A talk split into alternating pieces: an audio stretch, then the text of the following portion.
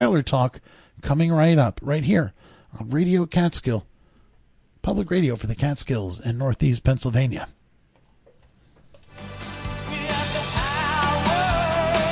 Welcome to Sabrina Artel's Trailer Talk. I'll bring you all kinds of stories from all kinds of people. Whether it's a live public conversation and we're speaking from the kitchen table of my 1965 Beeline travel trailer, from the studios or on the streets, please sit back and enjoy the conversation right here this time every week. Nancy Bowen is a mixed media artist known for her eclectic mixtures of imagery and materials in both two and three dimensions. Her work has been shown throughout the United States and Europe, and she is the recipient of numerous awards.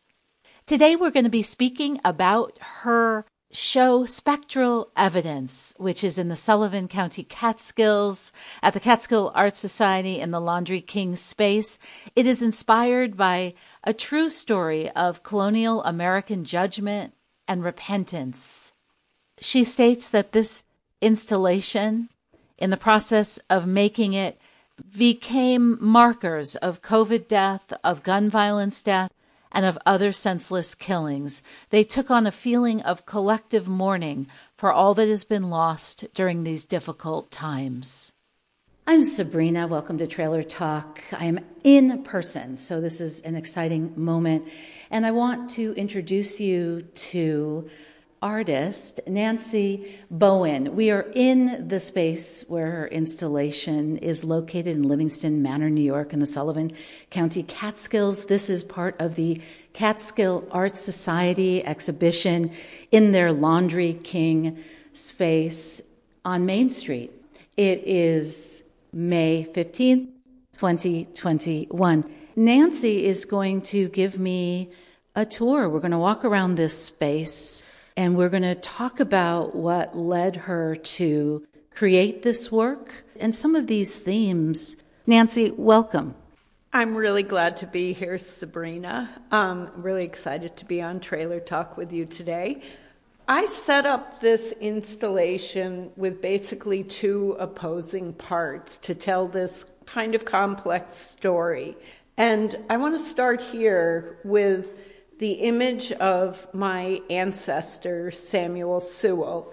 Samuel Sewall, if you've heard of him at all, you know that he was one of the judges in the Salem witch trials back in Salem, Massachusetts in 1692.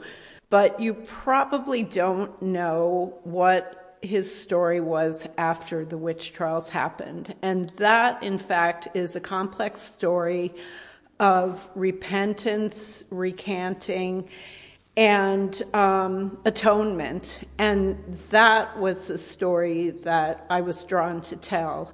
I grew up in Rhode Island, and I am an 11th generation descendant of Samuel Sewall's brother. So not direct line, but he would have been my great, great, great, great, great, great, great, great, great uncle. But I grew up knowing that I had a Salem witch judge and another famous ship captain as ancestors. When I was a teenager and became a feminist, I thought, ooh, this is a horrible ancestor to have. And I sort of never mentioned it and wasn't really interested in the history of my family, etc.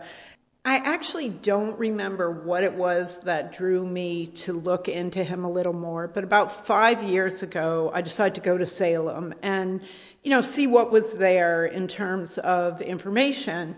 I went to, there is a Salem Witch Museum, which is kind of a Disney World wax museum kind of place. And they had an incredible bookstore. And in the bookstore, one book leapt out at me, and it was called Samuel Sewall, colon, The Making of the American Moral Conscience. And I thought, hmm, I have no idea what they're talking about, but I need to buy that book and find out. So I read it, and the short story is that he was really bothered by this idea of spectral evidence, which is the name of the show. And what spectral evidence is, is quote unquote witchy evidence, where I would say, Oh, I had a dream last night that Sabrina turned her dog into a cow. She must be a witch. And everyone would agree. They'd say, She's a witch. she's got to be executed. And that was kind of the law they were using at the time. And he had his doubts about it, but there were nine other judges and nobody else worried about it. So he went along with it. And I just want to describe a little bit with your help, Nancy, what I'm looking at. So, first of all, I'm looking at a person with their arms up, with Puritan type white cuffs, with a kind of knit gray sweater. I'm looking at just the torso, and I'm looking at what I imagine is like a horses, uh, horse hair. And then very disturbing part of this sculpture is a kind of multi tiered sculptures on platforms of nooses. And there are many of them. And we're talking about the, the murders of witches. We're talking about the witch trials in Salem, Massachusetts, and, and who has this family member from the late 1600s who was responsible uh, for some of these murders. Okay, so take it from there. Okay. Yes, everything you said is completely accurate. I took the bow and the cuffs from a picture that's in the Boston MFA of Samuel Sewall and the black hat also. And you're right, you were seeing horsehair coming out of a gray sweater. Well, okay, so five years after the trial, he realized that he had made a mistake and that spectral evidence wasn't substantial law and that he should repent. And he stood up in church, being a good, devout Puritan, and he got his minister to read his confession. And he did try to get the other judges to recant, but surprise, they wouldn't. So he was sort of the lone person up there, and it really it affected his social standing. He was one of the most prominent people in the town at the time. And I was making this during Trump's regime. And I have to say that a big part of my motivation was just this idea of like, wow, what if someone, one of these powerful, white, horrible men who's done so much harm in our country, could get up and say, oh, I made a mistake and I'm going to take the consequences. It, it, really was like my wishful thinking when he stood up in church and did that, he wore a hair shirt after that. And that's where this horsehair comes in. This is not what a hair shirt looks like. And in fact, I have, in all my research, not been able to actually find a picture of a hair shirt, but I found descriptions.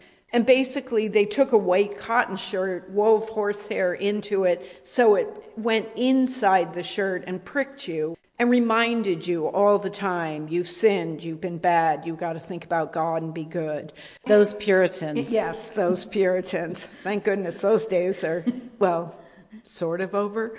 As an artist, I don't have to be true to the facts. And so I ordered a bunch of horsehair and I ordered this hair and I started weaving it into the sweater, which you noticed. And I couldn't figure out like what to use as a structure. And then I realized that my own mother, who was Phyllis Sewall Bowen, Brown Bowen, um, was a big knitter, and she actually knit me that sweater, and she's passed on.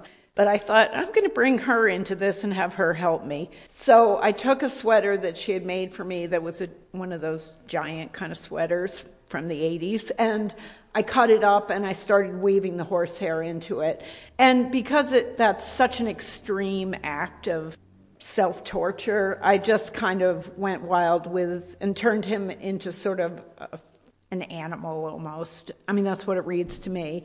And down his back, I wove horsehair braids and then hung these gallows off it. Right. So walking around to the other side of this sculpture, there are these uh, the steps leading up to the gallows, the nooses, and I suspect that there are 20 here representing the murdered witches that he was responsible for convicting. And you are totally correct. I wanted to make a literal depiction of his guilt and the remorse that he might feel and have the weight of the gallows on him physically. And as a sculptor, you always have a problem okay, I have this torso. What's the pedestal going to be? And first, I had him on a regular pedestal. And after about a month in my studio, I was like, that just isn't right. And so then I built this kind of, I looked around, I had a ton of scrap wood, and I built something that was scaffolding esque um, with the scraps. And I was making, actually, there was a time during COVID, in the very beginning of COVID, where my studio, which is in the Brooklyn Navy Yard, the Navy Yard closed it. So I w- had to go home and I'm a person who can't not work or can't not use my hands. So I brought balsa wood home, and that's when I started making all these small maquettes of the gallows. Everyone thinks the witches were burned, and witches were burned. Certainly, many witches in Europe were burned, but the Salem witches were not burned. They were hung, they were mostly hung from trees, but many of them were hung from gallows. And you are right that there are 20 gallows here because I wanted each one of these witches to speak to him. And that brings me to the other part of the installation. Yes, so I'm also I want to ask you because these images of the gallows, of the nooses, what you're describing, what happened to the witches, of course, we have such a legacy in this country of that happening to our black Americans, mm-hmm. uh, uh, among other people, but of course in great, great number. And so I'm, I'm interested as you were creating these images, how you began as an artist to think about these symbols of, of murders, of hangings, and how you are marking these 20 women's deaths and actually, they weren't all women. That's the other thing that is really interesting. I mean, the more research I did, the more complicated this story became. In fact, out of the 20 witches here, there are six men. There are children in here. There's one minister who was killed, George Burroughs. But while I was making these, we went from COVID to Black Lives Matters and my apartment happens to be really close to Grand Army Plaza, which is the center of protesting in Brooklyn. So I was really aware and really sympathetic of everything going on there. And, and even the hands up gesture. Yes. Of your ancestor. Yes. The hands up gesture was in again, this is a sculptural thing. Early on, I had him holding a bowl, making an offering to the heavens. It just didn't look right. I couldn't make it work visually. So then I just had him with his hands up, which is at one time a renunciation and asking for help from the gods, but it's also a power fist in the air kind of thing. But as I was making these what I think of as gravestones for each of the witches. Can you describe them yes, for us? I will. Each one of them is sort of a lumpy gray mass that kind of looks like a gravestone, and each one of them has a head and wings that I took as inspiration the imagery that it's called a death angel. And if you've been in any cemeteries in upstate New York or New England, you've probably seen it. It's a skull with wings on either side of it. The skull yeah. connotes the physical body has died, we're rotting. The wings show that we're going to heaven, hopefully. I took that image and played with it in each one of them. The way I made them was I rolled ceramic slabs and used underglaze and scratching and um, a color palette that ranged from white to black with a little bit of blue in it. And um, put each one of the heads and wings into the mass of the gravestone. You'll also notice that each one of them has a pair of shoes emerging yes. from somewhere in the bottom of the piece. Mm-hmm. I wanted these what I'm calling gravestone angels, I guess, to be both earthbound and heavenbound. or rising up in protest, actually. Oh, rising up, uh, yes, rising up in protest. And I do sense this tension between going both downward and upward in these sculptures. And there is, even though they're, as you say, kind of, um, did you say lumpy? Is that because, you know, kind of lumpy concrete?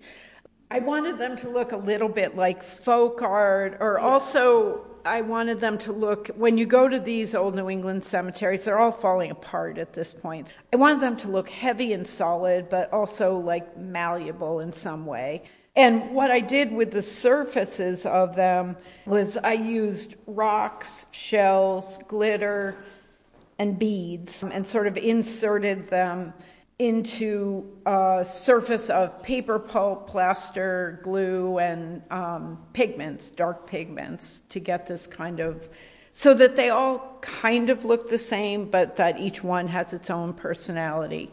And I want to just add one thing, and that is I think they're a little funny. And they're kind of meant to have a little bit of humor in them. And why did you want that? Why did, why did you want to transmit some sort of levity to the viewer? I think probably because I can't handle death myself. okay. Um, okay. I mean, I really think it was that personal that I, I needed to have a moment of um, access, I guess, for oh, people. Okay, so Nancy, so speaking of your own tension with trying to uh, to deal with death. How did you, because you were making this work during COVID, we're a year plus out of the height of it at this point, still, of course, in the global pandemic. But how did it impact the story you wanted to tell? Well, I hope this is going to answer your question. What changed for me was that it became not so much about this particular story that I was telling. I'm going to cry. But it took on the deaths of people that I knew who were dying of COVID and um, struggles in, in the Black Lives Matter community, George Floyd, all the deaths of um, black people around the country. And it was just like a way for me to process grief in some way. So that became very hands on and comforting for me to make these.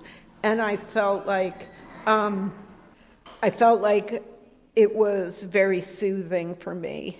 And I think people, you know, I was posting these on Instagram and people were really responding to them in that way. It's like, oh, these are perfect for this time right now. It's sort of, you know, people didn't necessarily even know what they were about, but they were just like, oh, yeah, of course you're making gravestones. Each one of them, if I show you the bottom, each one is a particular person. So this is Giles Corey, and I think. Yes, yes Giles Corey. None of them identified as witches. They were, Giles Corey actually is one, I don't know facts about each one of them, but I do know about Giles Corey. And Giles Corey was a farmer that was having a land dispute with one of the judges, and it seemed like, I mean, again, there's so many parallels to things that are happening today where powerful people who are in charge were able to get rid of people that they didn't like. And in fact, Giles Corey is the one person who wasn't hung. He was pressed to death, which means they put stones on him until, and they kept going, You can confess, you can confess. And he wouldn't confess because he wasn't a witch. And so they crushed him to death. And it was a public spectacle. And it was recorded. And part of the reason we know all this is because my ancestor Samuel Sewall kept a diary and he kept a diary for about 40 years, and it managed to last, and it's in the collection of the Boston Historical Society. And he wrote about the trials, but he also wrote about daily life. And so a lot of what we know about 17th century colonial life we know from his diary, which to me was really fascinating. But a bunch of these people, there is Mary Parker and Alice Parker, a mother and daughter. You know, the daughter was about 12 years old. Was she a witch? I doubt it. There are people, uh, some of the women who were killed were killed because they were basically the equivalent of a person with mental illness now. You know, they screamed a lot in the street or whatever. Well, they must be a witch because they're not conforming to puritanical behavior. Well, as you say, it, it, it was about conforming and it was about using the law, even as you say, your family member, who was one of the judges who made these convictions and was responsible for these murders of these people who were named witches. It was about conforming to the social norms of the time, to religious order, to right political system of the time. That, you know, is what you're describing. I also see here in this gallery space, I'm speaking with artist Nancy Bowen in Livingston Manor, New York, in the Catskill Art Society space, the Laundry King. So we have the black, white, and gray part of the installation with these sculptures you've been describing to us, starting, starting with Samuel Sewall and then moving to these gravestone like sculptures of the people that were killed. And then on one wall of the gallery space are these very colorful paintings can you describe them and what the writing is and this other connection to this history? Yes. What this is, is while I was doing this research early on, one of my friends, the poet Charles Bernstein, said, You have to meet my friend Elizabeth Willis. She was a descendant of one of the witches, and in her last book of poetry at the time, this was like four years ago. She had written a poem called The Witch. So I bought her book. I read the poem. It's a fabulous poem. It has 46 stanzas. And I did meet her. She lives in Iowa and teaches poetry in the Iowa Writers Workshop, um, but she has a place in New York and she came into town. We got together.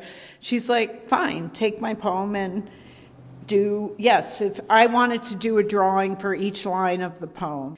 And we decided that it would be like the generations of, you know, now the generations of the executioner and the executed coming together and doing a yes. positive project yes. together and sort of changing the history. Right, so you have the voices from each side exactly. represented in yourself and, and this poet. And it's a wonderful poem where she had been, she's a poet who also does deep dives into research, and she had researched witch um, behavior or whatever from all over the world. And there are lines in here that were inspired, she told me, from watching movies, German, old German expressionist movies about witches, um, from witch quote unquote witch writings. My eye goes to she may appear to be acting in a silent film whose placards are missing. And then this one here, uh, she may appear to frown when she believes she is smiling. That's one of my favorite ones. Who doesn't do that? Exactly. And if you keep reading here, yes. Um, Oh, I love this. A witch may cry out sharply at the sight of a known criminal dying of thirst. And I either drew with my own hand drawings or I took collages from a big sort of image archive that I have.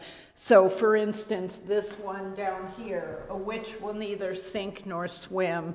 This is an image that I've used before in other collages, and it comes from a 18th century swimming manual. And this one, um, an unrepentant witch may be converted with a little lead in the eye. 82 is the um, number for lead in the elemental chart. Mm-hmm. And I drew an eye. So, you know, there's sort of poetic um, interpretations of her lines oh, of poetry. And then, of course, this, which uh, is, is horrid. An executioner may find the body of a witch insensitive to an iron spike. Yes. That brings us back to more sort of common tropes about mm-hmm. the witches. And I did them on really, I, I, I love color. I mean, it the installation that I made, the sculptural installation, I've never done something that's just black, white, and gray before.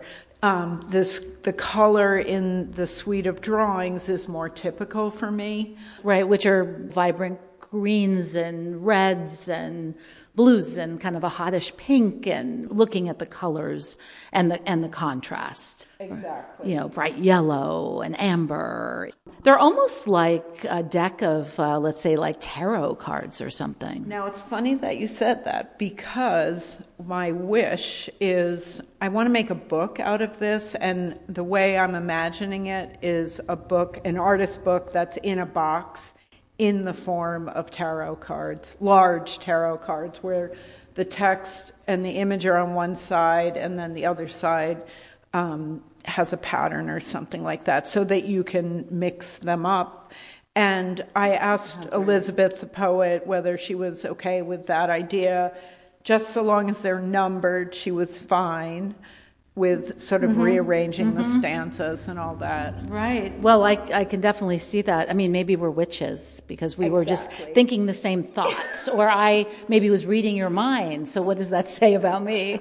it says you're going to be executed soon, so be careful.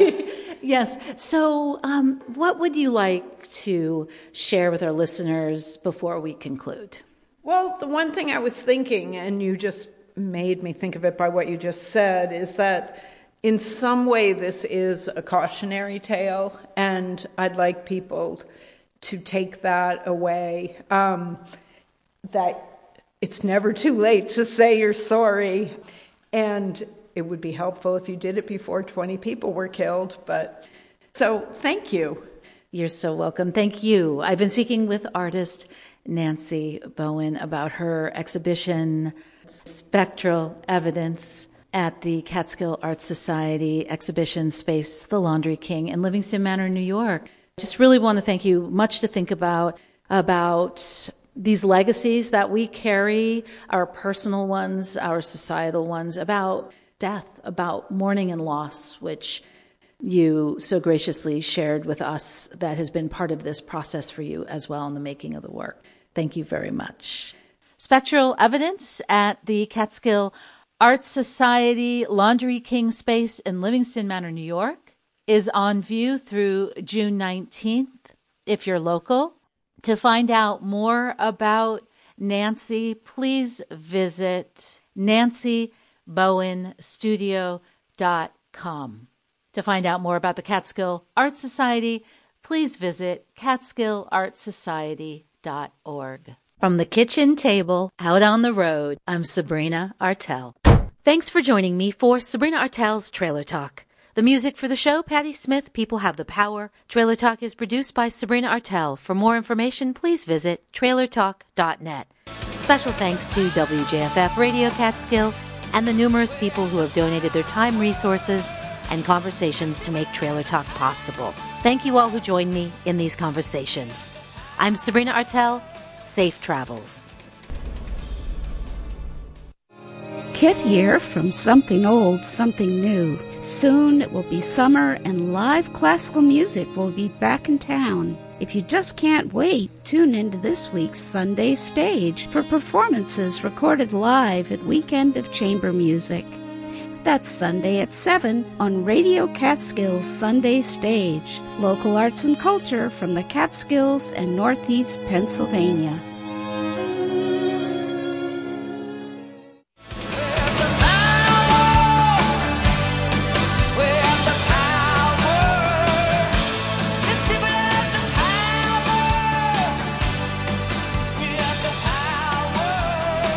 Welcome to Sabrina Artel's Trailer Talk. I'll bring you all kinds of stories from all kinds of people.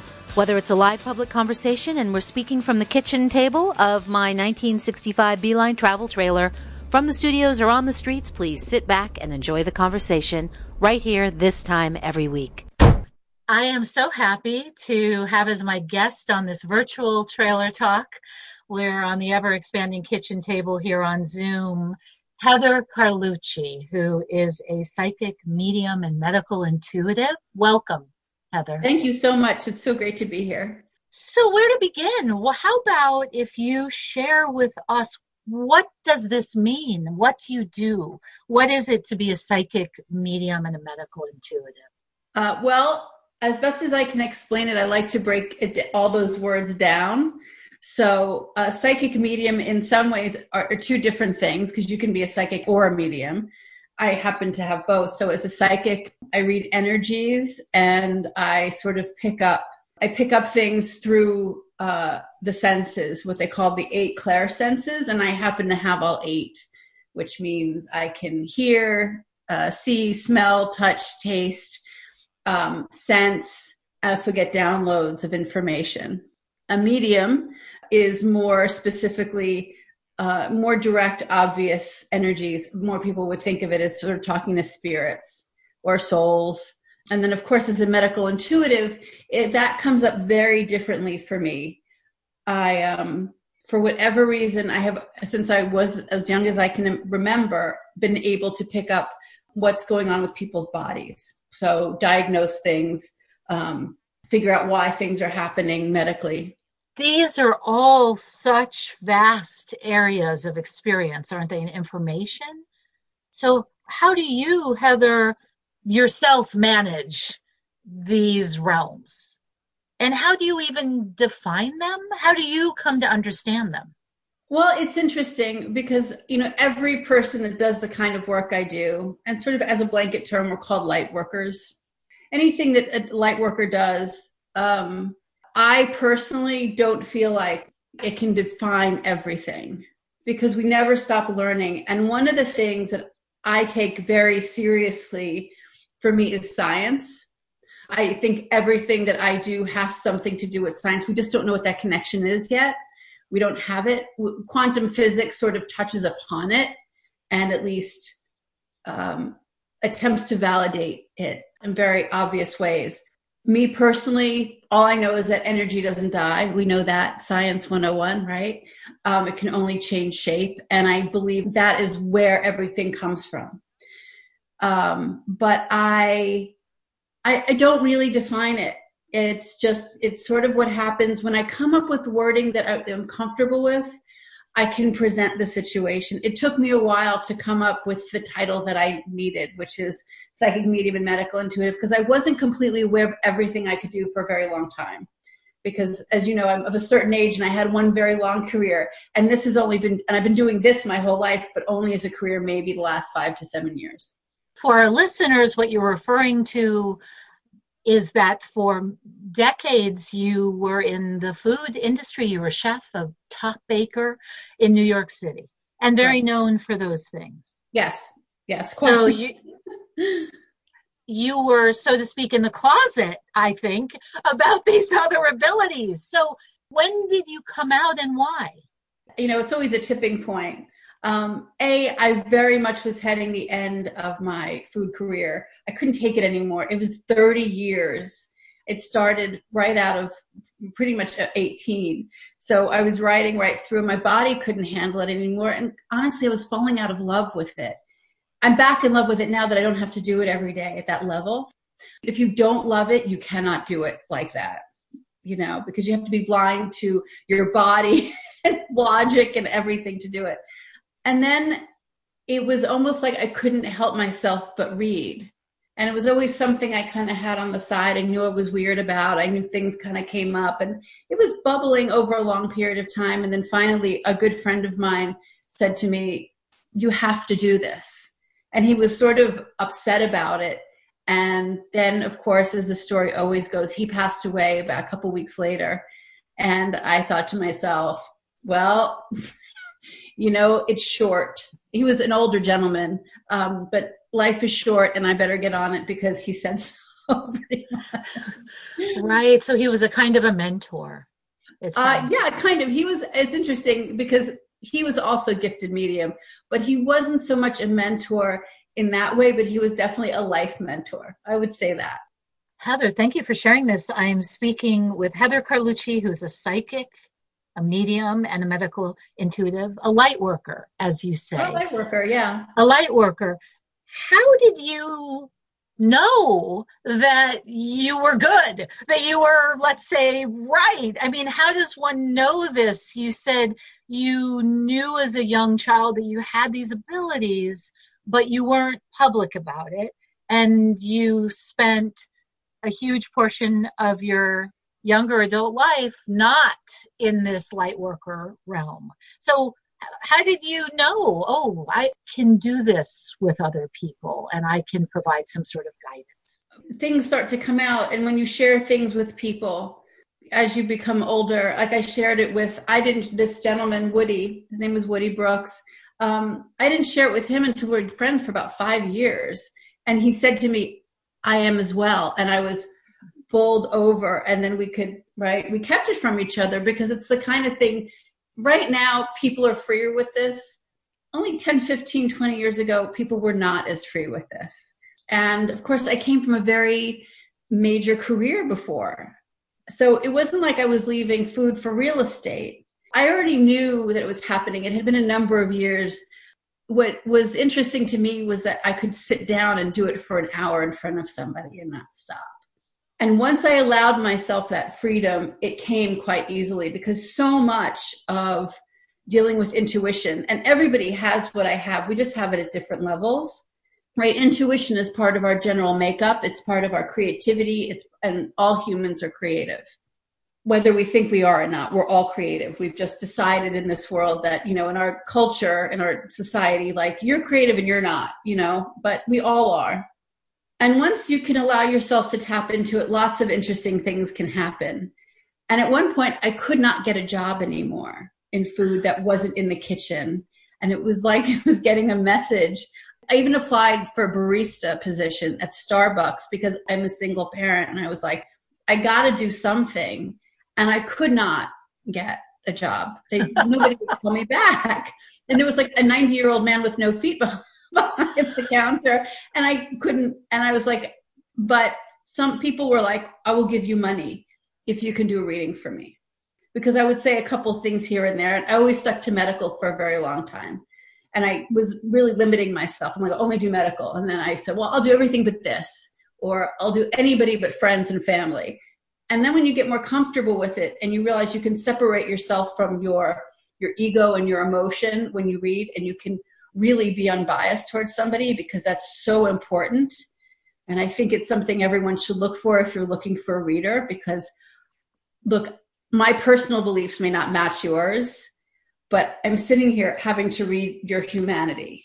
And it took years to sort of work on that. And I didn't want to be that person that would judge somebody when they walked in the door. So to be able to read a person's humanity, so you're saying to to be present without a kind of bias, and what mm-hmm. you're describing is so different from much of the world we're living in. At least it seems to me right now. How do you make sense of this? How do you work with people? How does what you do as a light worker, as a, a medium and a medical intuitive, how does that connect to the physical world, kind of that reality. It's interesting because I there's certain things words I would never use for myself. Um, I do what I do. I think any information I get that I give, I believe because the universe is the universe, it is only good and it is only guidance, right? But I don't consider myself, and people do come to me for this, but I first and foremost am just sort of a vehicle for this. I would never consider myself a coach. I would never consider myself um, a healer. And those are words that don't really work for me. Although I believe that the, the words that I can say and the messages I get are helping because I believe that if you really are open and you are without bias and you are but with confidence and without resistance any message is only to help the other person. Fascinating. So you are called certain things like a coach or a guide or a healer, but you don't take on those frameworks for yourself. People only call me healer because I do medical work.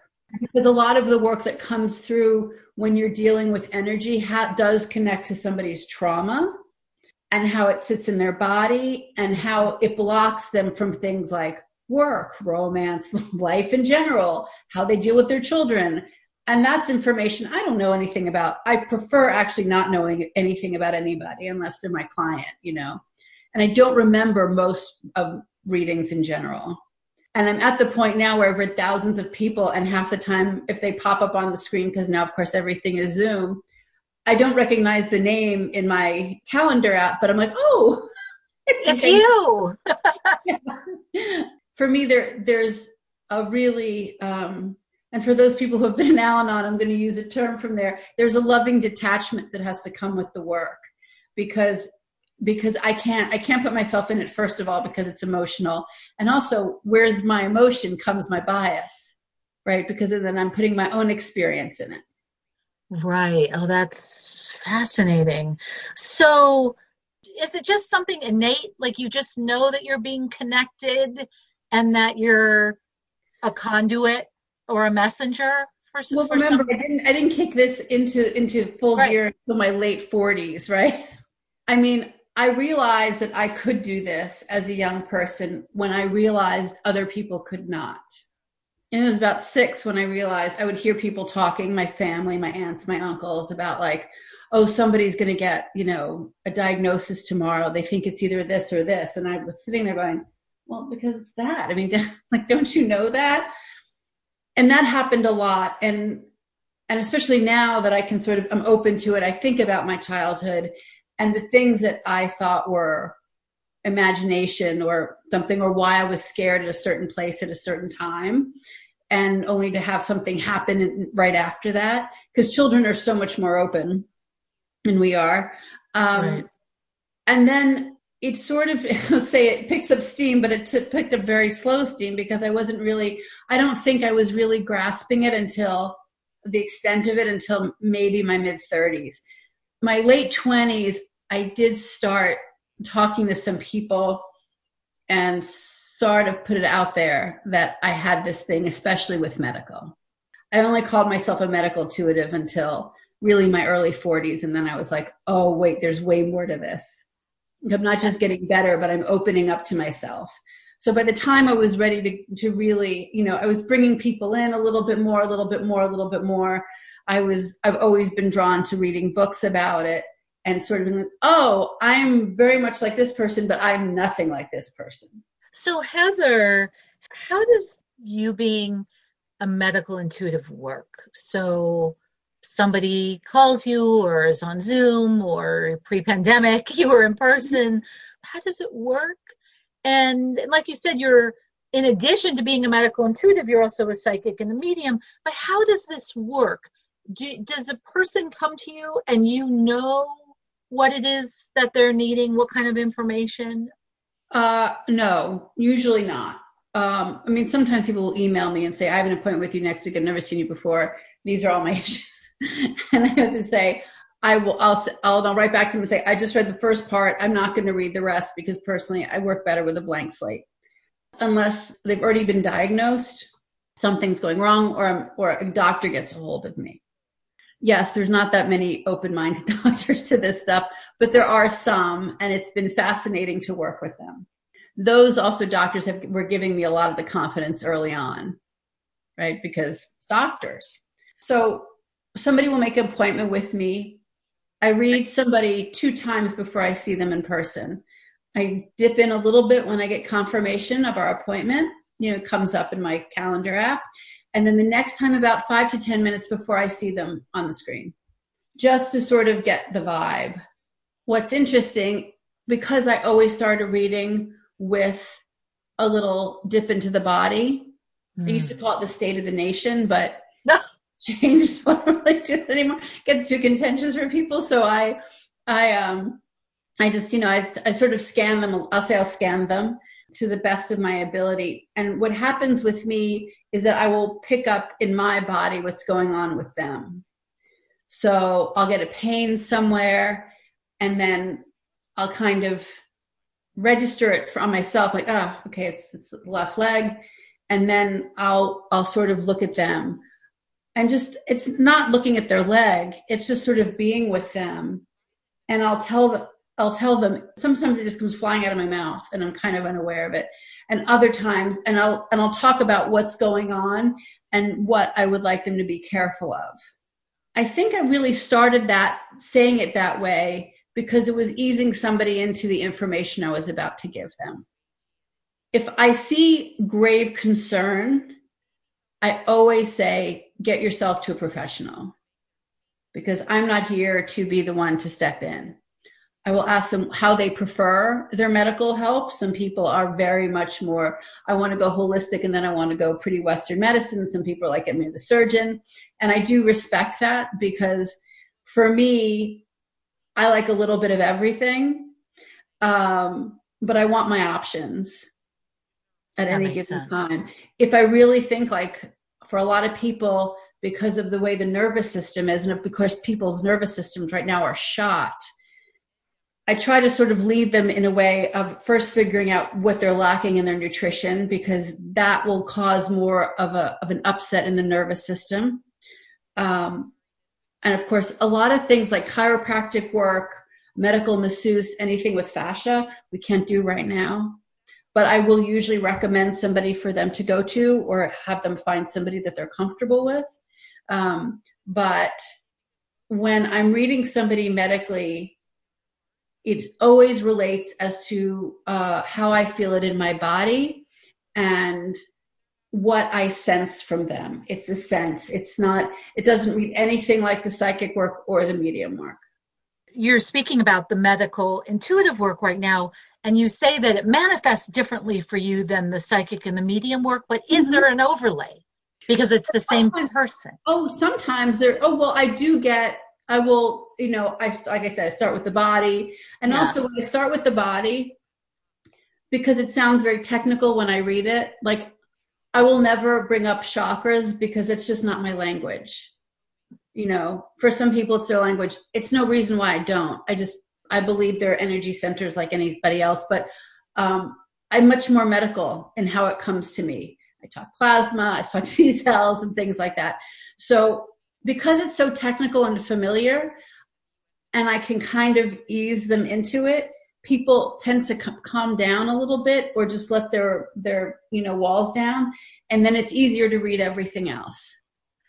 Because i've so already been in their presence for about 10 15 minutes anyway talking about this stuff and then i go okay i'm going to stop that now because i'm getting information about money work children marriage whatever. oh i see i see and ha- what are you finding during these times of the pandemic in regards to people's needs who are coming to you for readings, but also what may be coming up as you're conducting your right. Um, well, I think it's interesting because everybody's sort of like, what's going to happen? And personally, reading what's going to happen, like everyone wants to know what's going to happen in November, right? that's personal and emotional for me. So for me, I don't so much go towards that as saying, one, nothing's going to change that quickly. Just remember that because we are deep in at this point. So, whichever way you think this is going to go, keep playing it like you are at the moment. Don't expect everything to change because a lot of people want things to change in the immediate. The other thing is that it's easier to explain to people what's going to go on for them in the moment. What's the personal road that they're on? Because it does in fact make it easier. Yes, we have this huge things happening and it's affecting all of us. And it's it's the quarantine and the pandemic and it's everything that's happening politically and it's changing everything that happens to socioeconomic issues, racial issues, everything, right? but we still have to live every day and people still have to get up and go to work every day and usually that's what comes up for the individual person because messages have been so clear that way, it's important that people have to, we still have the opportunity now to, to work, even people who are losing work. I always say to them, and I get this in the reading, and sometimes certain things repeat when they're talking about a big blanket situation like this. Now, of course, I've never had to read in the middle of, of you know, a culture changing moment. But a big thing that keeps coming up is for people who can't find work, don't look for your job title, look for your skill set. Like a lot of my friends are chefs because of my past career. And they're like, what am I going to do? Because that's over for as long as we can possibly imagine at this point. I'm like, well, what do you know? You also know inventory, you know management, you know crisis management, you know HR. There are things that chefs know because it is such a woven job position. And that's been very helpful for a lot of people, but it really has to do with their direction because the money didn't go away. The money's still here. We just have to figure out what our needs are now as, as a culture and as a society to regain money into our own lives. So, in doing all of this work, and as you said that you've never had to read during a culture changing moment, and we're talking about this pandemic, right? So, how how is this shaping your own i want to say perspective or maybe your own life you're in this position to be able to work with people as a light worker as a medium a psychic and a medical intuitive. And many of us aren't in that position. I guess what is it that you're discovering at this time? Well i will say i don't read for myself. So, uh, because I don't think that's healthy and I don't think it's really clearly possible for me. Fascinating. Because I can be unbiased about other people. I don't think you can be unbiased about yourself. that is fascinating. Right. Um, yeah. And it's important for me to live like a person on the earth. Otherwise, who know, I would just, my brain would just fly and I am a very down to earth person largely. I don't sort of walk around in the clouds unless I'm working. And even then, you're still talking to me. Um, but I would say this, and the difference for me has been because this is such an obscure thing to do for a living, and I might be doing something else if it wasn't paying the bills, right? I really had to jump and wait for the net to appear and I wasn't getting any other options really because I was really trying everything just and, and also still be able to be home to raise my daughter. Not every day, all day, but just the minimal amount because if I was going to go into the kitchen, that was never going to happen. And also I would have been miserable person. but because we're in a free fall of sorts at this moment, because none of us have any idea how we're handling things or how we should handle things, I think I'm reminded often that sometimes or often we should trust the free fall more than anything. Mm. Does not to say that I don't have issues with anxiety like other people during this time, and this didn't not, not bring up things for me because it has, and I have concerns and fears. Absolutely. I just think that maybe because I think we all have a strength in this in, in some way. Some people are great at putting their head down. Some people are great at getting involved. Um, I think the thing for me that works for me and my family is that I'm a little bit like, well, like if I can kind of give up everything and or not or not even give up everything, but been stuck with this last ditch effort to have a career and this this odd thing that I can do is working and actually need it at this point, then I can get through this because I know the thing that got me through getting to here is getting me through the pandemic, which means I have a good community, I have a supportive family. I mean, I have a family that was like, we support you emotionally and what you need to do to become a psychic medium for a profession. And that I know that like my daughter's taken care of. It's it's that basic. So I think in that way I have a little bit of clarity, and i'm only saying a little bit because i have my own you know i have my own fears and issues definitely heather is there as a medical intuitive a psychic and a medium what would you want to share with our listeners to trust the free fall, the unknowns. Is there a message or something you would want to share with our listeners? I would say, as we were talking earlier about creativity, and I want to combine that with the nervous system because that's where we're really hitting everybody all illnesses, all emotional issues. Listen more to your intuition. And it's not so much go with your gut as is try to sit in the place where you do something where you feel comfortable. There's a certain place where people are doing something creative, and it can be writing, it could be needlepoint, it could be art, it could be it could be doing numbers for the books. But certain people fall into, you know, everybody falls into something that you're like, you know what, I'm really good at this one thing, I can get lost in it. I don't know anybody that doesn't have that. The the brain is wired that way to have that thing try to connect with that place because it alleviates overthinking. And we are bombarded with information right now information of other people's opinions. And this sort of brings us back to center and calms the nervous system.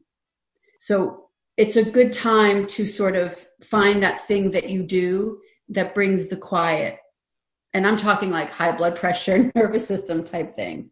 Um, that's what I think is really important because our own physical um, depletion is very much affecting our minds.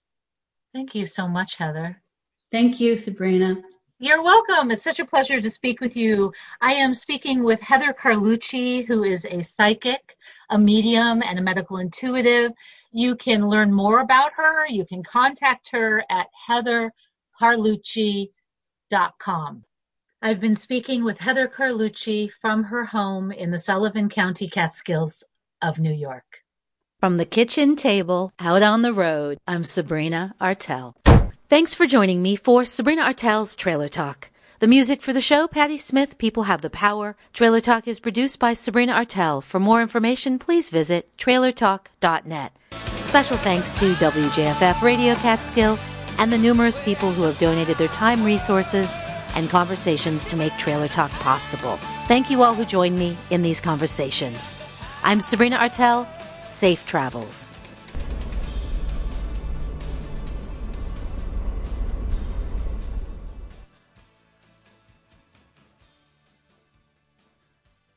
WJFF Jeffersonville, W233AH Monticello. They'd heard this music, they lived it and breathed it. This is why the Americana acts of today, they all revere the basement tapes. It's home, it's their university. I'm Rita Houston. Join me for true musical rarities that have finally seen the light of day. It's Bob Dylan, The Complete Basement Tapes. Friday night at 10 on Radio Catskill. Support comes from the Law Office of John Ferrara in Monticello, providing legal services in the areas of matrimonial and family law and criminal defense. John.Ferrara557 at gmail.com. Support comes from The Vintage House on Main Street, Jeffersonville, featuring eclectic furnishings, clothing, antiques, records, and books in a charming 19th century house. VintageHouseJayville.com and on Instagram at VintageHouseJayville.